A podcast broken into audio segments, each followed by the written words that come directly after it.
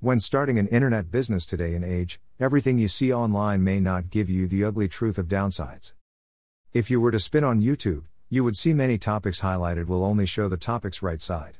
Two examples of this would be hashtag vanlife or hashtag reselling.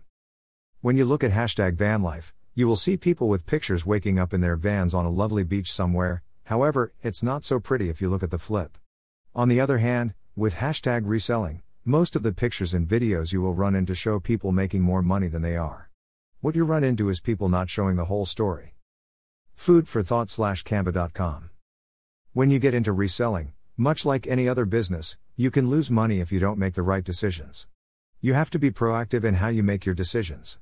Taking this into account, you want to start a business, do you know where to start?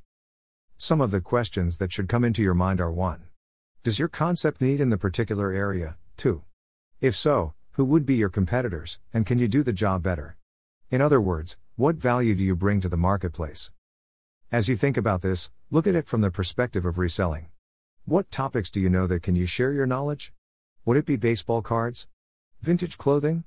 Music? You get the idea. Once you have a focus to start with, this would be considered a good start. Keeping that in mind, the keyword there is a focus.